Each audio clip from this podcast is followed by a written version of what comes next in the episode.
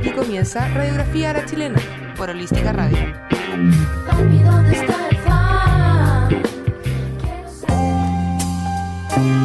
Bienvenidos a Radiografía La Chilena, capítulo número 25, cuando es jueves primero de noviembre del 2018.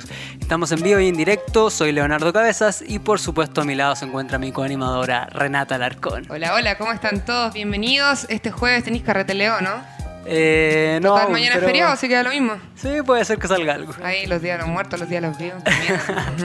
Nos encontramos con dos grandes invitadas el día de hoy, como siempre, invitados de primera categoría. Estamos con Sofía Vera, que si puede salir saludar a la cámara para que la vean. Ella es médico de profesión. Desde su temprana formación decidió explorar cómo las emociones conducen al proceso de la enfermedad y así también al equilibrio, la salud y la felicidad. Con más de 20 años dedicada a la educación emocional, comenzó en su consulta y actualmente en la consulta de Sofi, programa de YouTube con más de 1.800 suscriptores. Sofi, ¿cómo estás? Ay, hola, muchas gracias. ¿Cómo Muy te, pare- bien. te pareció bien esa presentación? Sí, sí, oye, me sentí grande. ¿Cierto?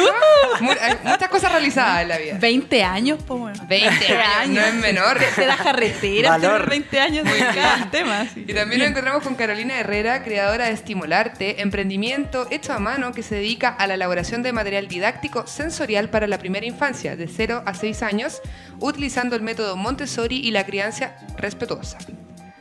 Hey Carolina, para Hola. quienes te están viendo. ¿Cómo está Carolina? Bien, Oye, aquí tenemos- contenta. eh, el trabajo que hace Carolina, que lo vamos a estar mostrando después ya más en detalle y nos vas a explicar. Hoy te pusieron Carolina Herrera por la marca... No, fue solo coincidencia, pero lo bueno es que soy inolvidable. Totalmente. Yo dije, ¿tenemos invitada a Carolina Herrera? No Ya, lo puedo creer. De mí, así. ¿A qué nivel hemos llegado? Obviamente he sido objeto de bullying, ¿o no? Toda la vida. Pero, pero un buen bullying, Sí. po. Sí, agradable. Obvio, no es cualquier No, pero, nombre. o sea, Cualquier... Esta Carolina Herrera le sube el pelo, la otra que ha hecho Nada, perfume, bueno, perfume. nada, No, nada, tiene- vano, vanidad, tiene- esto de tiene muchos verdad. millones. Solo tiene mucha plata y Pura vestido muy lindo. pura vanidad, pura vanidad. Sí, Bueno. vamos a estar con Sofi y Carolina. Aprovechamos de recordar redes sociales, nos pueden buscar en Facebook, Instagram y Twitter como Radiografía La Chilena, arroba Radiografía ALC. Pueden utilizar el hashtag que es RALC para mandar saludos, opiniones y también comentar en todas nuestras redes sociales. Así es. Y arrancamos este primero de noviembre con todas las pilas, ya se nos está yendo el año. Y vamos a partir con una, can- una canción que principalmente a mí eh, me da miedo, porque me daría miedo que una muñeca me hablara. Pero nos vamos con Flor Bobina de 31 minutos. Esto es Mi muñeca me habló. Volvemos con Radiografía La Chilena, lo que pasaba era Mi muñeca me habló de Flor Bobina de 31 minutos. Y comenzamos con nuestra primera sección, un día como hoy, primero de noviembre. ¿Qué sucedió? En 1943 nace Salvatore Adamo en Sicilia, Italia, cantante y compositor pop. Pese a haber nacido en Italia, se crió en Bélgica y su carrera musical se desarrolló desde Francia. Se dio a conocer en 1960 y comenzó a grabar en 1963. Alcanzó gran notoriedad en España y Latinoamérica cantando sus éxitos en español. Su canción más recordada es Mis manos en tu cintura. Que estamos escuchando. ¿Les gusta Salvatore Adamo? A mí no. ¿A nadie le gusta? Fue categórica. Ah, sí, sí, a mí, no, no- no es lo que voy a escuchar si tengo una tarde libre, pero, todos está bien. sabemos algo. Jamás la he escuchado. ¿En serio? Lo conozco de nombre, ¿no? Y bueno, en 1994 se instaura el Día Mundial del Veganismo, práctica que rechaza la utilización y consumo de todos los productos y servicios de origen animal. Louis Wallis, en 1994, entonces presidente de la Sociedad Vegana del Reino Unido, instauró esta celebración con motivo del 50 aniversario de la fundación de la organización. En la actualidad, veganos de todo el globo terráqueo celebran este día como fecha de difusión de respeto a los animales. Yo pensé que el veganismo era como ahora. No, pues cacha todos los años. Ahora, ahora cundió. Ahora Ahora, como que- cundió, se supo. Ahora es Claro. tendencia. Sí. Eso. Eso. Ah, No, tendencia. como que no sabía Qué que era tan palabra. antiguo. ¿Qué Sí. opinan ustedes del veganismo? ¿O ¿Cuál es su alimentación? Claro. Yo consumo mucha proteína vegetal. Y mm, si bien fui vegetariana bien extrema durante 10 años, eh, cuando tú eres mujer y trabajas y haces un millón de cosas, es muy difícil sostener un verdadero régimen vegetariano. Uno da así, the true one. Era aún más difícil en los 90, así que de alguna Ah, forma sí, igual volví a un régimen mixto con predominio de, de proteína vegetal. De hecho, hay una que a mí me gusta mucho que no es por hacerles propaganda, pero se llama Ve- Veggie Pro One, para los que quieran, incluso sin ser veganos, o sea, eh, es muy bueno comer proteínas vegetales, así que existen suplementos. Este es de cáñamo, para los que les gusta el cáñamo, para que sepan que Debe se ser más rica aún. Se usa más, claro, se usa para algo más que la diversión Buenísimo. cotidiana. Sí, mira, yo traje esta polera para hoy día para que lo baile Rona. Llegará un tiempo en que los seres humanos se contentarán con una alimentación vegetal y se considerará la matanza de un animal como un crimen. Igual que el asesinato de un ser humano, el hombre es el rey de las bestias, pues su brutalidad sobrepasa la, que- la de aquellas. Vivimos por la muerte de otros, todos somos cementerios. Leonardo da Vinci. Tú venías, Ah. pero así, preparado, preparado Yo no para soy el día del vegano, soy veganismo. ca, estoy en transición, pues soy vegetariano hace Pero dicen cinco que los años. vegetales lloran. Lloran. Sí, Tú les colocáis polígrafo y lloran. De alguna manera estamos contra la tortura que se le hace en los mataderos de animales. ¿Cachai? Todo este proceso tan sádico de... En, en todo caso, y, y hay laboratorios chilenos que han participado de eso, se está empezando a crear proteína de origen eh, celular, sin necesidad de matar a nadie, eh, con todo el aporte nutritivo que tienen las células animales, pero sin, sin sistema nervioso, que es en el fondo lo que a uno lo complica. Yo encuentro que ser vegano es tan caro. Es caro, po. Sí, pues. Yo creo que Es que. Es como producido, o sea, te- tenés que tener como una cultura de cocinar. Sí. Yo Pero se va a volver mi hija barato. de tres, no, no, no. No, no, No. tenía esa cultura. Entonces menos tengo tiempo para comer. Pero es caro solo porque todavía no había sido masivo. Todo aquello que es masivo se vuelve barato. Las proteínas de las que te estoy hablando hace unos años atrás eran inalcanzables y ahora se masificaron y se pueden Cada vez está consumir. entrando más. A mí como médico me complica el tema del, del vegetarianismo extremo solamente porque el consumo de proteínas en cantidad de comida para poder hacer la proteína necesaria para el día es muy alto si, lo- si solo lo comes en vegetales. Por eso se hace súper importante informar que si vas a ser vegano tienes que consumir algún tipo de proteína suplementaria Sí. Eh, y eso es, como dice ella, todavía caro. Mm. Pero se está trabajando porque no lo sea. Si muchos veganos se unen, yo no creo que deba ser, a mí no el, ni- el veganismo no me parece como la única alternativa, pero si los veganos hacen su lucha, eh, el régimen mixto va a ser más, eh, va, va a quedar como en la media, digamos. No, pero lo que dice la Caro es verdad. O sea, aparte de que es caro, tenés que hacerte el tiempo de cocinarte Sí. y de cambiar tu cultura de alimentación, si no es tampoco tan simple. Y los niños. Sí, te- entonces no tenéis tiempo para nada y más encima tenéis que cocinar. Sí.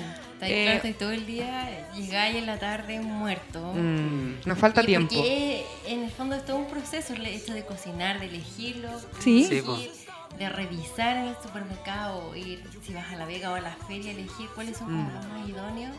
Ahora, en términos como de económico, yo encuentro que la carne como animal es súper cara. Es cara. Es, Mm. es carísima, sí. Pero igual puedes consumir hartas legumbres, Claro. no No cinco veces a la semana. Pero deben ser consumidas con cereales. Si no, no se adquiere las proteínas y eso requiere trabajo. Y eso pasó porque subestimamos a las abuelitas. Mm. Nadie estaba cachando Sí. la cantidad de pega que hacía la abuelita cuando hacía la comidita. Mm. Y ahora que no hay abuelitas que cocinen, uno dice, oh Dios mío. oh Dios mío. Oh, nos toca a nosotros. Claro, así que mete tarro proteína nomás porque es muy caro Sí, en tiempo cocinar mucho. Bueno, y hoy se celebra la fiesta de todos los santos que tuvieron una vida ejemplar, así también de los niños difuntos. El Día de Todos los Santos es una solemnidad cristiana. No se festeja solo en honor a los beatos o santos, que están en la lista de los canonizados, y por los que la iglesia celebra en un día especial del año. Se celebra también en honor a todos los que no están canonizados, pero viven ya en la presencia de Dios. Es frecuente que este día las grandes catedrales exhiban las reliquias de los santos. Mish. ¿Y qué onda con la religión? Con el catolicismo, el cristianismo. Cualquier religión, en realidad. O sea, cada uno tiene derecho a creer en lo que quiera. Yo la verdad es que honestamente soy agnóstica. No crees en nada. No es que no crea, lo que pasa es que no, Necesitas- no lo sé. Mm. No lo tengo sabe. la Algo confirmación. con- más no concreto. lo niego porque no sé si existe. Entonces como que en el fondo vivo como vivo en la duda. En el limbo. Claro, estoy en el ¿Siempre ha sido así o venía de una familia religiosa? Vengo de y- una familia como la esta que va como misas como Una cada varios meses. Ya, no a mí nunca nadie me obligó ni a hacer la primera De hecho, Ah, yo no tengo ni la primera comunión ni la confirmación. Fui- No fuiste a colegio católico tampoco. Sí, fui a colegio Ya. católico, pero duró un año católico y después se cambió a laico. Ya. Wow, que, que como que cambio. Tu influencia, tu influencia. de ser católicos, pero como que no, ninguno de los Y niños. me imagino que lo mismo inculcas a, a tu hijo, ¿no? A tu hija. Como libertad Claro, yo no le hablo de, no le hablo de Dios.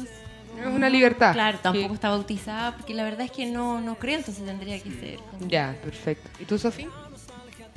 Qué tremendo. Eso es el tipo de cosas que cuando yo era cabra te decían que en la mesa no se hablaba ni de política ni de religión. Mm. No, pero de- yo fui católica eh, por formación y por creencia cuando era chica.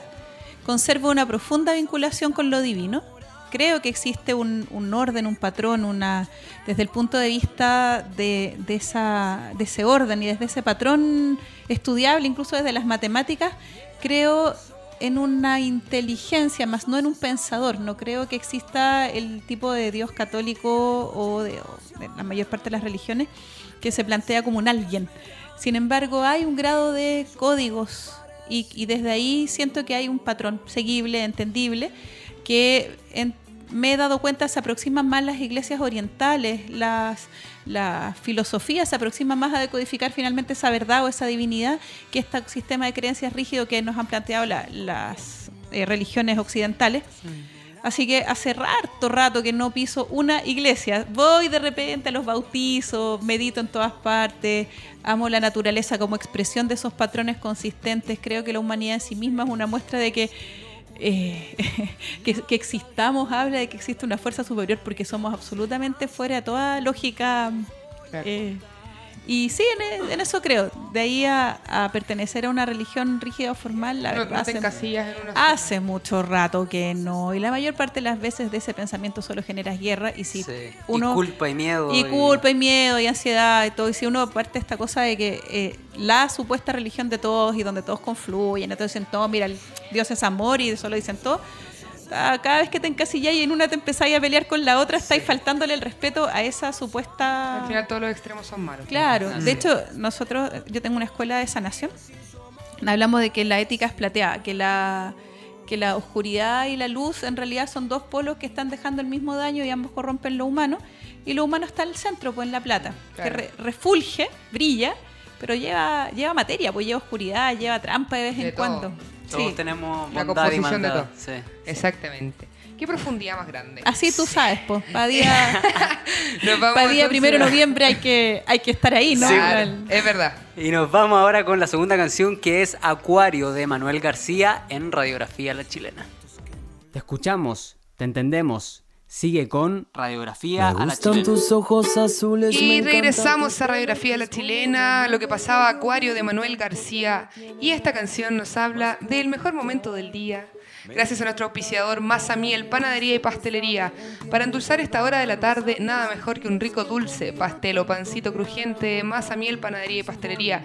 Clásica, tradicional. Tiene productos que provienen de recetas de una larga tradición familiar por más de 50 años. Y como siempre, cada jueves nos deleitan aquí en Radiografía La Chilena con sus sabrosos productos. La casa matriz la pueden ubicar en Varas Mena 177 San Joaquín y una sucursal también en Condel 1807 Ñuñoa. Lunes a viernes de 8 a 9, sábado, domingo y festivos de 9 y media a 9 de la noche. También hacen tortas a pedido, así que no duden en contactarlos a través de sus redes sociales o en masamiel.cl con Z. Y como siempre, perdón, tenemos un regalito El a nuestra pollo no invitada. invitado a la conversación de hoy. tenemos, algo, tenemos algo más rico que eso. Más rico que el ¿Dónde pollo del está Leo. Le podemos dar un regalo de masa miel a nuestras invitadas Oh, qué rico. Ay, me para que puedan disfrutarlo. Emoción. Sofi y Gracias. la Caro. Así que ahí para que lo Gracias, coman cuando quieran. Si tienen hambre, lo pueden comer al tiro también. Qué lindo el nombre, ¿Cierto? Masamiel. Sí. Precioso. Masamiel. Hermoso y muy rico. Y de verdad que son ricos, no porque a sea probar. nuestro auspiciador, pero de verdad son ricos. Sí, pues ahí para que los compartan. Qué lindo. Recordamos redes sociales entonces, facebook.com slash radiografía ALC y eh, Instagram e Instagram y Twitter arroba radiografía ALC. También pueden mandarnos sus comentarios con el hashtag RAL.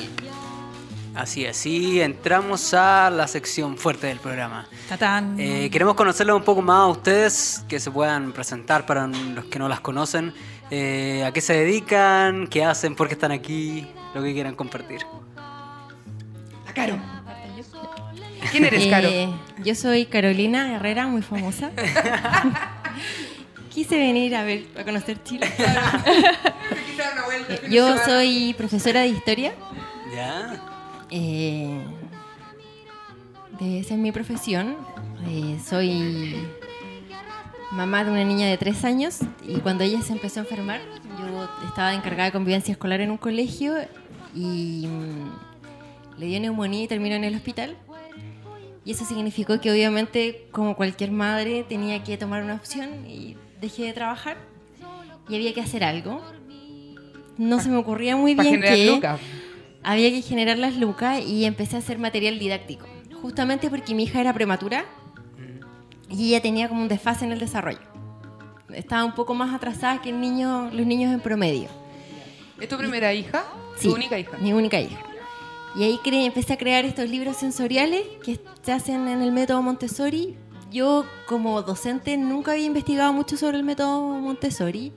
Empecé a leer, eh, busqué ideas obviamente de otras emprendedoras que también hacen libros sensoriales y en el fondo cómo crearlos y cómo hacerlos y ahí empezamos a hacerlos por edad.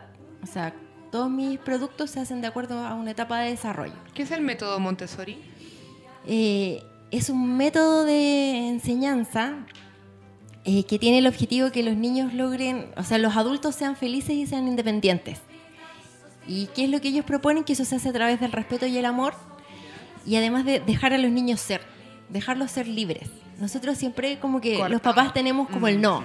No te subas que te vas a caer, no, porque te vas a cortar, no. Estamos todo el tiempo. Todo el tiempo cuando nos quieren ayudar a lavar la losa, nosotros no los dejamos y son ellos los que nos quieren ayudar. Y después cuando son grandes reclamamos porque no nos ayudan. Claro. Entonces, nosotros ya le coartamos en las primeras instancias cuando ellos querían hacer las cosas y después reclamamos que son flojos. Ujú. Cuando en el fondo nosotros nunca los dejamos que ellos hicieran. Entonces, a partir de esto, en el fondo es como crear como en algunas cosas que se hacen en la casa, como por ejemplo vestir muñeco, abrir y cerrar cierre, presentarle estos materiales para que el niño los haga solos. La, la idea no es que el papá le muestre el producto, sino que los haga solos y que el niño en el fondo vaya desarrollando estas habilidades que se hacen, que son de acuerdo a su edad. Y esto se llama estimularte. Estimularte. Y te pueden buscar en redes sociales. En redes sociales, en mi sitio web, Estimularte.cl también. Y si ponen solamente estimularte en Google, voy a salir. Con S, ¿cierto? Con la S. E. Sin las iniciales. Sin la E, Estimularte. porque está en italiano. Estimular. Ah, perfecto. Estimular. Y Sofi, ¿cómo nos puedes introducir a tu... Es que tiene todo que ver porque la María Montessori es una de mis ídolas de la vida. O sea, es que hay alguien haciendo ya en Chile los materiales que esta cabra proponía, que justamente era una italiana muy, muy bacán. Eso Eh, es el nombre. Claro, es, es precioso. Pasa que justamente, pues yo me dedico a la, educación emocional. Vengo de familia de raigambre italiana. Tuve, gracias al cielo, una educación cuidadosa en lo emocional en el hogar. Y el choque cultural es muy fuerte cuando tú sales a la forma de crianza de los niños en Chile. Desde chiquitita para mí ha sido bien incomprensible el tipo de maltrato tácito que el niño chileno recibe. Y de eso se derivan después adultos súper infelices, cargados de títulos en algunos casos, forrados en lucas. To- toda esa parte del exitismo medio gringo que se nos vendió en su minuto como tan importante. Y tú le raspáis la cascarita y bueno, son infelices. ¿Y de qué te sirve? Mm, 25, 30 años dedicado a construirte una plataforma económica que debiera darte seguridad, bienestar, placer. Y los miráis y están inseguros, asustados, alterados, eh, tristes, mal. Y bueno, uno puede retraerse y vivir en su propia burbuja de buen- buena onda y bienestar con sus propios amigos que, con los que te entendí. Pero vivir en un mundo maleducado en emociones eh, debiera ser chocante. A mí me choca. Yo trabajo en emociones desde harto, harto tiempo, eh, desde mi juventud que me interesaba el tema. ¿Tú estudiaste medicina general y te especializaste en algo? Sí, yo quería ser psiquiatra. Era, yo me metí en medicina para ser psiquiatra. ¿Eres médico cirujano de profesión? Sí, médico cirujano de profesión. Y cuando ya terminé la carrera en medicina, caché que la idea romántica que yo tenía de los psiquiatras no se correspondía con lo que yo quería trabajar. Los psiquiatras de Chile son bien buenos, en general eh, son gente muy aperrada, pero el medio donde están insertos los entrena para trabajar con psicosis, con psicopatías, con, con enfermedad mental de, de estas envergaduras biológicas extremas y salen a un mundo donde eh, de verdad en psiquiatría no te entregan herramientas para trabajar bien con las emociones de la gente, solo con patología neuronal severa. Y yo no quería eso. Yo ¿Pero tú quería... alcanzaste a estudiar eh, algo de psiquiatría? No, no, no, fue necesario. ¿Te diste cuenta antes? Es que fue bien heavy porque tenía la prueba dada para entrar y fue como esa gente que, que se arrepiente en el último minuto y yo ya había empezado a hacer consulta aparte con educación emocional con métodos más eh, venidos de la medicina complementaria y amigos míos que habían entrado un año antes a medicina, o sea, a psiquiatría, empezaron a mostrarme el mundo en el que se estaban metiendo. y yo ya había, eh, yo ya me había defraudado de la manera de entender la medicina actual. Entré, entré con una idea muy romántica de la medicina, muy, muy, muy de niñita, así como estos médicos así. Con blanca. Claro, no, y con actitud, Con y ahí a la, a orilla del, claro, a la orilla del paciente y todo, y me tocó justo este, este tiempo de la expansión de la medicina eh, em, de masas, ¿no? De, y toda mi idea romántica ya estaba medio fracturada cuando empecé a ver cómo era el estudio de la psiquiatría, que yo venía eh, también de lo mismo, por una idea también romántica cuando me metí. Eso que se está haciendo actualmente en psiquiatría es súper eficiente, pero no es lo que yo quería hacer. Entonces, ahí tuve mi quiebre, mi, mi- no, o sea, voy a seguir sola, voy a hacerlo como lo mejor que me salga a mí. eh, y he tenido que autoformarme mucho, más, más con psicólogos y con, y con neurociencia y con el- la misma práctica en la consulta que con lo que se enseña formalmente en, en, los- en- en la rama médica de las emociones. Y ha sido muy bonito, muy ¿Cómo- bonito. ¿Cómo Tengo- es tu, tu forma de, de, de tratar las emociones? ¿En qué lo enfocas tú con esta medicina complementaria? ¿Utilizas recursos de, alguna- son de la medicina Mira, lo- china? lo pri- de todo, de todo, de todo. La- las medicinas tradicionales, la medicina china, la, la herbolistería, la meditación, todos traen un área, pero la base es que tu cerebro es una base mecánica, que cuando tu cerebro, si tú lo observas bien, tiene un núcleo emocional gigante y una laminita, que es la corteza cerebral, cuya pega es inhibir la manifestación externa de las emociones para que no sea demasiado brutal y tengáis tiempo para manejarte. Es toda la pega de la corteza. La gente cree que la corteza piensa. No. Y cuando tú vas teniendo daño emocional o cuando tú no sabes cómo interactuar con el otro, tus emociones se manejan desde un nivel súper automático. En cambio, cuando tú tienes eh, entrenamiento emocional, lo mismo que hace Carolina con los libros. La- el niño, cuando está abriendo un cierre de ese libro, cuando está dando vueltas las páginas, cuando está viendo los colores, está entrenando su manejo de su sensorialidad y desde ahí de su emocionalidad. Cuando tú tienes ese manejo, te haces dueña de tus reacciones, te haces dueña de tus decisiones emocionales en vez de ser arrastrada por el instinto natural de, no sé, lo que sea, por la rabia, la pena, el enojo. ¿sí? Y en una conversación cotidiana con el gallo que te vende la- los pescados, ¿cachai? Si el tipo te pisa el callo emocional, vaya a tener el día entero para la embarrada si es que no sabéis cómo manejarte. Claro. Mm, Y eso, lamentablemente, en Chile tenemos una muy mala educación porque somos muy callados. No hablamos, los problemas no se expresan, se, se mantienen en, en lo íntimo a un nivel dañino. Sí, es verdad. Y sobre lo mismo, Carolina, ¿tú cómo te asesoraste para ir creando tus productos? ¿Y cuál es la variedad de productos que también Eh, tienes? Google. La verdad Autodidacta. es que fue, fue solamente autodidacta y bueno, me gané un proyecto de, de la Municipalidad de Santiago y hice el- un curso Montessori. Y el resto fue solamente empezar a leer todos los libros de Montessori y Pero siempre eh, tuviste blogs. aptitudes con las manualidades. No, era pésima con las manualidades. O sea, te- aquí descubriste algo que no sabías la que tenías. transmisión. Lo que pasa es que el coser, o sea, hay gente que lo hace excelente, pero dentro de todo es un oficio que requiere eh, práctica. Y mi primera máquina de coser me la regalaron en Facebook. Perfecto. Los primeros los hice a mano. Cuando tuve la primera máquina de coser, lo- los empecé a hacer en máquina y después, bueno, me regalaron con este fondo, me, me compré dos máquinas de coser ya como más Pro. automática, más pro y hasta que cosía más bonito. Y ahí empecé, a, obviamente, como a cada vez en el fondo irlos como puliendo y que quedaran mejor y también ir puliendo cómo tenían que ser las actividades. Mi hija me ha ayudado un montón porque ella además hace el control de calidad. A ella, Ella- a ella ella sobreviven, ella es la gerente de calidad de la empresa y que a ella es lo que le llama la atención. Y tú ahí también vas sacando como qué hacer, qué no hacer. qué Claro, sacar. ¿Qué otra cuáles idea son las nueva? ideas Exacto. que puedo, que puedo estar pensando. A mí ella está en los colores. Ah, ya, los colores le cuesta más el rojo, lo confunde con el rosado, por lo tanto, eh, a partir de ahí, como de la propia experiencia, de ir observando, voy a la plaza, siempre estoy observando a los niños, que es como que no les gusta. Y esto se utiliza con los papás al lado, me imagino, ¿no? No. Solos. No, Tú les pasas la- el libro y los dejas. Claro, porque eh, en la educación Montessori y en lo ideal, el niño aprende solo. Ok. Yo no, no, no está ese guía que es como el del el párvulo que le muestra todo lo que tiene que hacer. Es el niño solo el que tiene que descubrir su mundo. Pero por ejemplo, si yo voy y te compro este libro y te digo, Carolina, ¿cómo ocupo esto? Tú se lo tienes que entregar al niño ¿Ya? y es el niño el que te va a mostrar cómo lo va a ocupar. Ah, perfecto. Es Ya. el niño el guía de la... No tiene un instructivo. No, Perfecto. o sea, el instructivo es que obviamente siempre tiene que haber, no sé si tienes un niño con autismo, a lo mejor que se puede tragar la tapa, o se, pues es peligroso, un adulto cerca, que si se mancha con un pañito húmedo, como esas instrucciones. Ya, pero. Que los materiales, que es un material de trabajo, no es un juguete.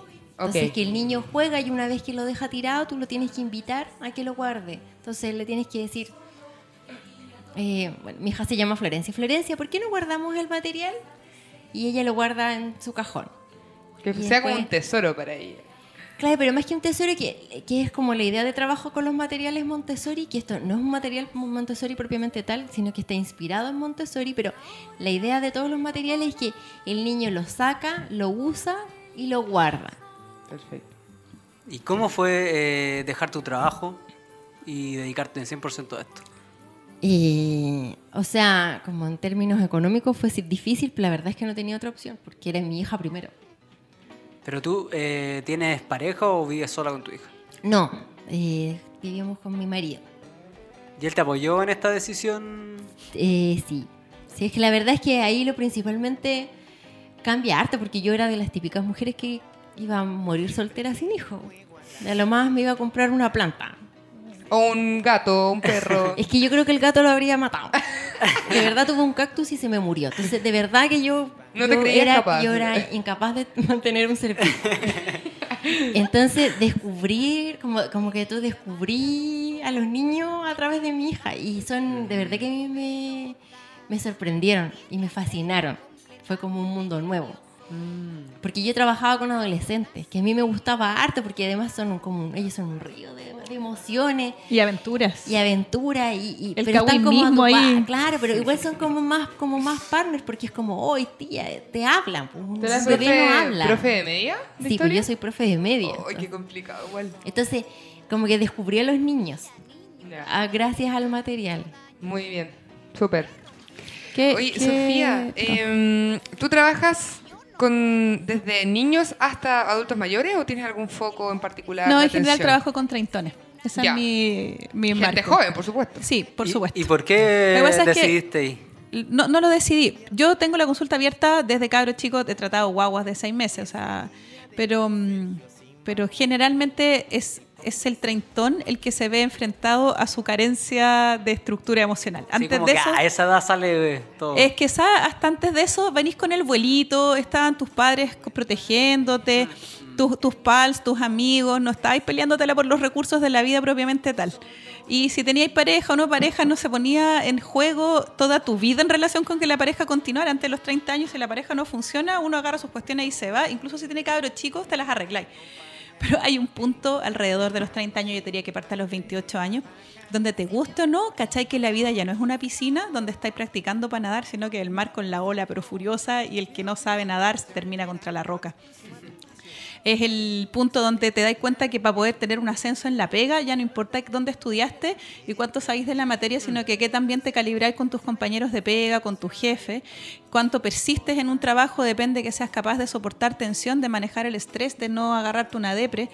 Y las antiguas traumas de infancia te empiezan a cobrar el, entonces, entre los 28 y los 36, te diría que hasta los 40 años está mi, mi curva de trabajo, donde además tú podías agarrar a la gente y decirle cosas duras de pronto, onda ser golpeada. Yo soy bastante amorosa en general, pero hay veces en que hay ciertas cosas que deben ser dichas bien carerraja y eh, la gente de 30 y para arriba las resiste bastante mejor. De repente con un adolescente tú eres muy duro y le embarráis la vida nomás. Pues Le no, afecta mucho. Claro, les afecta mucho. Y eso, pues ahí, ahí está mi, mi manera. Ahora yo escuchaba a Carolina y quería hacer un, un destacado, porque eh, cuando uno ve un objeto Montessori tiende a ver el objeto, es natural.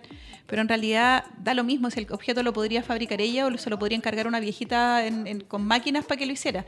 Pero la inteligencia y la cleveridad que tiene que tener alguien para escoger los colores, para distinguir cuál ejercicio viene primero, cuál ejercicio viene después, la edad de los niños, tener una profe eh, con todo lo que significa lo- lo- la- el pensamiento de un profesor dedicado a hacer un objeto que después va a usar tu hijo, es bien magia. Sí, yo mm, es yo verdad. tuve la suerte de que tenía una amiga diseñadora y a mi hija le pedí eh, objetos Montessori, pero se los tuve que decir yo.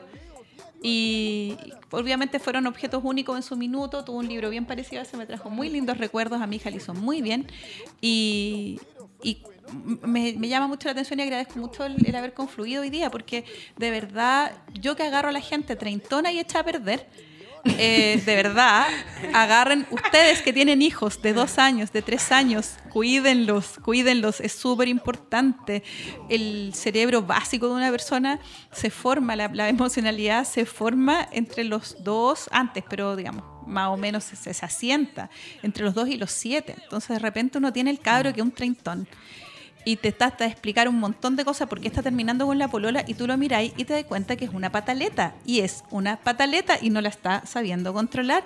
Que las escenas de celos que, se, que la gente cree que son súper como, como desde el amor y porque te quiero son sencillamente que no terminaste de madurar requería atención de niño nunca te la dieron solo ejerciste autocontrol y llegado a cierto punto de la vida ese autocontrol se desarma y las personas reaccionan como si tuvieran cinco años Sí, y, sí, lo y, hemos visto. Sí, sí, y trae problemas laborales, pasado, trae problemas de pareja. También, ha salido, sacado nuestra inmadurez también. Claro, sí, claro. es verdad. ¿Dónde atiende Sofía? Eh, mira, atiendo en Andrés Bello, ¿Ya? pero en realidad en este momento no tengo horas, así como que hasta diciembre, así que no es, no es muy importante. Pero si ustedes me permiten, eh, yo, yo creo que sí podría ser un bienestar, porque además mis horas se las dan los pacientes entre ellos. Es como cuando alguien va a abandonar un cupo, le pasan el cupo a la hermana. Ya, mm. ya hace mucho rato que mi consulta la tengo saturada, gracias a Dios, no me estoy quejando. Mm. Pero es un trabajo, el trabajo de educación de uno con uno, es súper eficiente pero a términos de escala no, no, abarca nada. Me voy a morir y, sí. y, todo lo que he tenido que desarrollar se va a ir conmigo. Entonces, si, si ustedes eh, están, que están escuchando el programa quieren saber más o menos de qué se trata el tema de la educación emocional que genero yo, porque hay más de un educador emocional, estoy haciendo en YouTube un programa que se llama La Consulta de la Sofi y también en Facebook, en la página de La Consulta de la Sofi, en vivo a las 11 de la mañana, todos los lunes, clavados. Así, los lunes estoy ahí, estoy con mi voz en off. Eh, que, que, es un colaborador muy cercano que está haciendo la parte de las preguntas y revisa y la gente puede preguntar en vivo. Tratamos de tocar un tema que sea relevante y que genere algún tipo de quiebre. Y la gente también te puede comentar como algún tema que le interese para un próximo capítulo. Por supuesto, esa es la idea. Por Interacción. El, por la consulta de la Sofi del Face, en el inbox del, del, programa, pueden hacer preguntas de educación emocional, pueden... Eh, no sé, pro, proponer temas para los siguientes capítulos. Si tienen algún tema que ustedes quieran conversar y son expertos en el tema, por ejemplo, si, si a la Caro le gustara ahí, Ay, está, y hablar de educación Montessori o de los objetos, la, de objetos de educación, eh, la idea es abrir una ventana de esto al público, es gratuito y, y ya hay 100 capítulos grabados, o sea, igual tiene su tiempo ya de esta, mm, sí, bacán. De, esta, de este tema. Que yo lo hago con el alma porque de verdad... Eh, en esto de las necesidades, cuando uno ya come, ya se viste, ya tiene lucas para salir de viaje, ya, ya estáis bien, hay un algo que te, que te empuja a querer compartir eso, no, no puede quedarse en ti y perderse en ti. Y, y en mí, gracias al cielo, hay también lo, lo, que yo he ido desarrollando y lo que gente muy valiosa me ha dado de aporte para ir colocando en el programa. Eso. Carolina, eh, según lo que nosotros investigamos con la Rena, eh, decía que tus juguetes son sin identidad de género. Ah, sí. ¿Por qué ese punto? Porque, bueno, a raíz de todo el tema que ha aparecido de, de estos niños que llegan a cierta edad y, y, reconocen que tienen una identidad de género que no va de acuerdo como con los cánones tradicionales, porque el niño dice, en realidad yo siento que soy niña, empecé a investigar, conversando el tema con mi marido, porque mi hija tiene tres años, y descubrí que los niños efectivamente, no he descubierto por qué, no sé, es que he hecho mal la investigación o no, pero no he descubierto por qué los niños a partir de los seis, precisamente, ellos eh, dicen, o oh, yo soy niño o yo soy niña. Y, y a partir de eso, eh, obviamente, como los materiales son respetuosos, o sea, si es respetuoso de acuerdo a la edad del niño, también tenía que ser de acuerdo a su género. Por lo tanto, no tienen identidad de género porque el niño tampoco la tiene. Y el niño a partir de los seis recién va a decir, mi identidad de género es esta. Entonces la idea en el fondo era que cuando se nace estimularte y se va creando en el tiempo, es que de verdad sea respetuoso al usuario. Y el usuario es el niño. Nosotros provocamos que los niños, o sea, niños felices van a provocar, van a tener en el futuro adultos felices. Entonces, si yo lo condiciono en tema de colores o que tiene que la niñita, porque es niñita, tiene que usar rosado, no puede usar dinosaurio, no puede jugar con autos, a pesar de que a ella le gusta, ya la estoy coartando y no la estoy dejando ser libre y obviamente va a ser un- el día de mañana un niño que no va a ser feliz. Perfecto. ¿Y por qué alguien debería elegir estimularte versus otros juguetes en el mercado? Eh, uno, porque somos muy respetuosos con, con los niños, porque están hechos para ellos, porque hay una investigación, o sea, cada material, cada actividad se ha estudiado con el objetivo de que el niño se desarrolle, el niño aprenda. eh, y porque le provoca beneficios a largo plazo. Y porque la educación, o sea, la educación tiene que estar siempre, no es algo que yo le doy al niño eh, en un momento determinado cuando lo mando al colegio, sino que todo ambiente es un ambiente de aprendizaje y un ambiente educativo. Cuando los niños van caminando, van aprendiendo. Y yo tengo que proveerle los materiales eh, también en la casa. No solamente en el contexto educativo del jardín, sino también en, en mi casa, porque no necesariamente el juguete plástico que toca música es lo que de verdad el niño requiere para su desarrollo cerebral, sino que requiere manipular elementos. Y esos elementos somos los que nosotros les estamos presentando. Pero piensen que los niños, o sea, los niños pobres tienen 3 millones de palabras menos comparación con un niño rico. Entonces, nosotros tenemos que presentarle en cualquier nivel niño los materiales para que se pueda desarrollar. Y eso va, va, va a decidir a futuro que va a tener mejor acceso a la educación, mejor oportunidades y mejor incluso calidad de vida. Por eso no deberían elegir. Y, Caro, ¿algo que te gustaría hacer a futuro con respecto a la educación de, este- de estimularte? ¿Te gustaría a lo mejor llevar este tipo de juegos a la gente que más lo necesita, por ejemplo? Que a lo mejor no puede comprar eh, algo de este valor, pero quizás poder enseñarles de otra forma a llegar a ellos. Ay, me gustaría hacer tantas cosas. Me imagino, pero así como... Pero como en términos más- como de educación, como en los sectores más vulnerables, A lo que me me gustaría es que, o sea, de partida hoy día no tenemos sala cuna universal. Ujú. Mi hija va a una sala cuna integra y el otro día yo vi a una mamá en el kiosco con su bebé. Que un bebé que, si la mamá tiene que estar trabajando, debería estar en un contexto de, de, de partida de abrigado. Ese día hacía frío. Entonces, de de verdad, si yo como que tuviera hoy día o Farcas me dijera tome todos los millones que quiera, yo la verdad, honestamente, lo que yo haría es una fundación primero para asegurarle eh, de verdad que sea efectivo una sala cuna a todos los niños y niñas del país. Sí, que muchos Y que además acceder a eso eso. sea una educación de calidad, no que no es a donde yo voy a tirar a los niñitos yo porque son salvajes para que el papá pueda ir a trabajar porque no le queda otra, no es porque quiera, no le queda otra que dejarlo ahí. Entonces, de brindarle un espacio donde estén bien cuidados, donde tengan acceso a materiales de aprendizaje, donde efectivamente se puedan desarrollar en sus capacidades Mm. físicas, espirituales, mentales. Entonces, eh, la verdad, honestamente, ese sería mi máximo sueño. Buenísimo. ¿Proyectos a futuro, Sofi? ¿Siguen con el canal de YouTube? A futuro... No me dis ideas, no me dis ideas. Bueno, pero el canal sigue, porque... No, el canal- el Y ahora canal van a hacer sí. una colaboración entre la Caro y la Sofía. Sí, pues estoy, Ah, estoy cachando que hicimos Quiero. la red de contacto. No, yo mm, no sé, tengo ese chip de la gente que inicia cosas, así que no, Ya. no, no te podría decir hoy porque, de- de- o sea, hice una escuela, que, como te decía, de sanación que ya tiene 10 años, maravillosa, se llama Adara. Adara. Adara. Cuéntanos de Adara. Adara es una escuela de sanación. ¿Ya? Yo, yo inicio las cosas, las sostengo hasta que sé que tienen vida y generalmente ahí ya empiezo con otra. La actual directora de Adara se llama Mariana y es una mujer ing- ingeniero agrónomo de profesión, pero lo más interesante es el tipo de corazón y de mente que tiene una mujer brillante. En relación con ella hay un equipo de profesores increíbles que enseña técnicas de sanación que... eh, es muy difícil el tema de las medicinas complementarias en Chile porque son, son muy mm, eh, poco organizadas. Recién están surgiendo algunos movimientos de organización, pero en general hay poca clasificación. Todo el mundo se plantea y te dice, no, es que tienes, no, tienes, no pienses tanto, tienes que ser más intuitivo. Y resulta que la gente que es altamente intelectual queda un poquito afuera de esta de esta línea de pensamiento. Entonces, en Adara tenemos la postura de que hay que unir pensamiento e intuición, que acá no basta con, con poner las manos o con dar flores de Bach y, y, quedarse como en el tienen que funcionar por fe, porque para eso está la iglesia católica. Entonces, y, funciona, tú vas ahí, tenés tu iglesia y funcionan. Nosotros tenemos que hacer algo un poquito más sólido. Y en esa línea están, y hay una técnica que es propia de Adara, que, que es única, made in Chile decimos nosotros, que se llama Adaba que tiene sucursal acá en Adara y en el sur. Tenemos un, por motivo súper bonito, tenemos una escuela en el sur.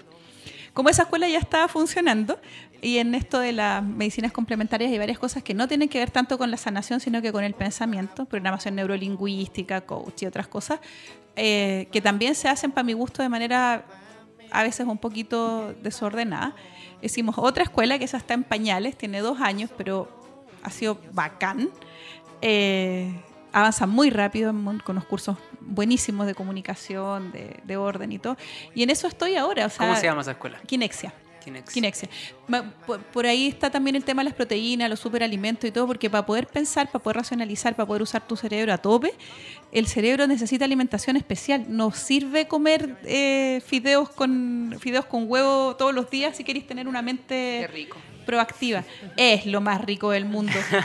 pero, pero tenéis que, que agregarle otras cosas. Ahora, he de decir en beneficio de comer los fideos con huevo, he de decirlo, que da una, un alto reporte de glucosa y triptófano rápidamente entre la gente que está con depre, y Chile es un país con tasa depresiva altísima, mm, se anima comiendo fideos con huevo, pues una manera de tomar, claro, pues. Claro, es como comer chocolate. Ah, claro. Eh, el triptófano en la yema del huevo te, quita un poco la sensación de angustia. el, claro. Mm. Mira. Eh, pero, pero, pero, pero, pero, pero, hay un montón de otros productos que, se han ido estudiando que nutren el cerebro y lo ayudan a desarrollarse. la jalea real, estas proteínas de cáñamo. Hay, hay una gama. Y Kinexia está enfocada en eso, pues como en hacer gente más inteligente. Es, es, parte del mismo tema. O sea, si tú agarras a la gente tempranamente y le ayudas a ser inteligente, te arreglas un montón de problemas y conflictos posteriores. todo relacionado. Claro, enfermedades, etc. Sí, y, finalmente sobre la educación, si es que ahora hemos confundido educación con instrucción. Mandamos a la gente a un colegio que le metan datos en la cabeza que servían en la era industrial. Servían en la era industrial cuando estábamos en, esta masificación donde había pura gente campo y querían transformarle en obreros calificados. Agarraba y los metía ya a los hijos de esos, de esos campesinos en un colegio y salían un montón de obreros calificados para trabajar haciendo máquinas, para trabajar haciendo carreteras, para hacer puentes. Para eso se inventaron los colegios y siguen eh, cumpliendo con su misión a cabalidad. Pero resulta que educar era algo que se hacía en la casa con las mm. mujeres, con que te tomaban y te, te formaban, te daban esta, esta cosa de la crianza que era una educación eh, pauteada por la tradición también. Y en algún minuto, y para bien, ¿ah? yo me alegro porque soy mujer y me convino esto de que las mujeres pudiéramos salir a estudiar a los campos laborales y todo, pero se confundió que el trabajo de las mujeres era hacer las camas y, pasar el chancho, la aspiradora, no sé qué.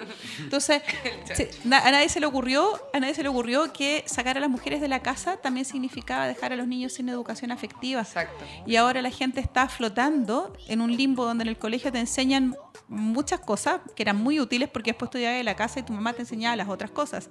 Ahora no hay, llegas a tu casa y no hay nadie para enseñarte esas otras cosas que son como saludar, como despedirte, como peinarte, como reírte, como, como decirle al jefe que no decirle. Las conversaciones que yo tenía cuando chica con mi nona y mi abuelita, o sea, mi nona y mi mamá, ya no las tienen los niños de ahora. Están ahí viendo tele y la tele no, no enseña. O internet. O el celular. O metiéndose en internet. Claro, la tablet. Que yo soy súper partidaria de eso, sin embargo, el agujero que nos está quedando en cómo comportarnos parte de la base que los seres humanos saben por instinto cómo comportarse y eso es mentira. Eso es como pensar que el instinto sexual va a hacer que tu primera relación sea maravillosa y no, no, no, no, es verdad. No, y lo mismo pasa con tus relaciones afectivas. Si no tenía un humano mayor que tú diciéndote qué hacer, crecís mal, crecís a los golpes, aprendí estilo golpe a Sí. El ejemplo. herramientas, no sé, ojalá el ejemplo, ya, filo, no tenía el ejemplo, pero alguien que te diga esto no se hace, un libro que te diga esta weá no se hace, ¿cachai? Y- y- Claro. Aparte nadie les enseña a ser mamás y papás tampoco. o sea, antes se enseñaba, po, mal, pero se enseñaba, ahora no hay ninguna guía, tú No. vas así a, a- a la salvaje. Ahora que hay como el- Claro, claro. Sí, es verdad. Bueno, después de esta intensa e interesante conversación con Carolina y con Sofía, nos vamos a saludar a nuestro auspiciador, porque ya se nos está acabando el programa, aunque no lo crean. Así es. Re guau. Iron Bolsas, nueva línea de bolsas ecoorgánicas con estampados libres de plomo. Línea Endangered Animals, en honor a todos los animales y ecosistemas que sufren por los desechos químicos y bolsas plásticas en nuestro planeta. Por un mundo libre de bolsas plásticas, utiliza Iron Bolsas, empresa de confección nacional con certificación BPA Free. Los pueden encontrar en ironbolsas.cl y en redes sociales como arroba ironbolsas. Prefiera siempre el producto nacional y les tenemos un regalo a nuestras invitadas. ¿Qué es, Leo? Son unas bolsitas Ay, ecoorgánicas. qué linda. reutilizables. Para que vayan al súper, Con el logo a la del feria. programa. El logo del programa Me para que no se olviden por nuestro pas de su paso Y por el programa. súper, súper, súper resistentes. Sí, resisten N y pueden así reducir la bolsa plástica lo más Así posible. es. Y nos vamos con nuestra tercera sección, la cartelera alternativa. El cuarto ciclo de cine jóvenes realizadores en UTLA. El día miércoles 7 de noviembre a las 11.30 de la mañana, en la Cineteca de la Universidad de las Américas, se exhibirá un cortometraje sobre la educación. Obra estrenada en el Festival Internacional de Cortometrajes de Clermont-Ferrand 2018 en Francia.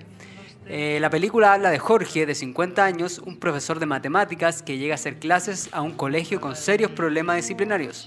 En este se enfrentará al bullying que un grupo de alumnos, liderado, liderado por Elías, de 16, le practican a Benjamín, de 15. La impotencia de Jorge por las injusticias practicadas en esta institución lo llevarán a límites inimaginables.